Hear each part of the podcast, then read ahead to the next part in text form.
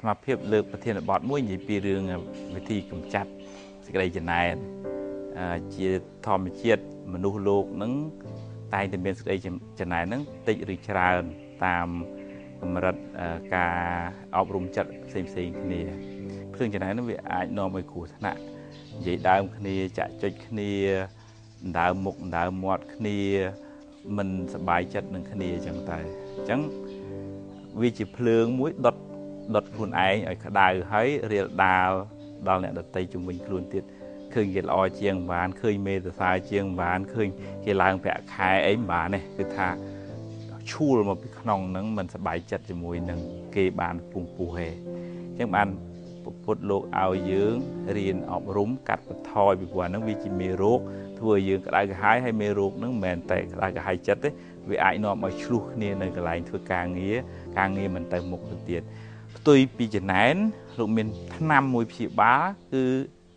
មុទិតាប្រែមកវិញថារៀនត្រេកអររីករាយនៅពេលដែលគេបានប្រសើរខ្ពង់ខ្ពស់ជាងយើង គេរស់ស៊ីបាន គេឡើងបុណ្យឡើងស័កគេមេស្រឡាញ់គេចូលមេស្រឡាញ់ចូលចិត្តមានគេរាប់អានច្រើនអញ្ចឹងតើយើងទម្លាប់ឃើញគេល្អអញ្ចឹងសប្បាយចិត្តជាមួយគេមិនមែនត្រឹមតែសប្បាយចិត្តជាមួយគេអឺ សរសើរគេលើកទឹកចិត្តគេបើគេរៀនបកែថាអូអបអូសាទរឆ្លាតណាស់បកែណាបើគេរស់ស៊ីមានយើងទៅអបអូសាទរទៅបើគេឡើងប្រាក់ខែពីព្រោះយើងចំណែនទៅក៏យើងមិនបានលទ្ធផលអីមកវិញដដែលយើងបានតែខូចចិត្តហើយចាប់ផ្ដើមរកកំហុសរក ចំណុចខ្សោយរបស់គេមកនិយាយបង្អាប់បង្ខូច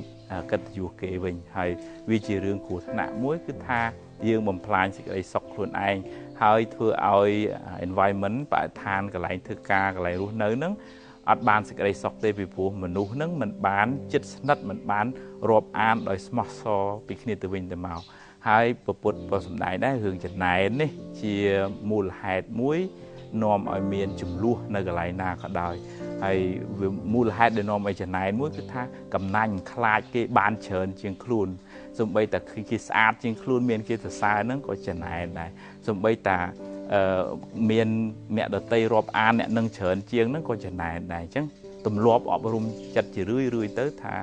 បើអាចំណែនហ្នឹងមកយើងលុបវាដោយសេចក្តីត្រេកអរវិញត្រឡប់ដឹងថាចំណែនហ្នឹងមិនល្អដឹងថាចំណែនហ្នឹង ខុសដឹងថាចំណែនហ្នឹងដុតកម្ដៅខ្លួនឯងដឹងថាចំណែនហ្នឹងនាំជាហេតុនាំមកឆ្លោះដូរពីអាចំណែនហ្នឹងទៅជាការរីករាយដោះត្រេកអរ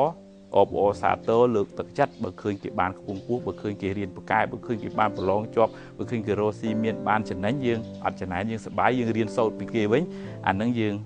ចម្រុងចម្រើនទាំងអស់គ្នាហើយយើងក៏បានសុខគេក៏បានសុខដែរហើយអត់សូវមានរឿងទេអរគុណច្រើន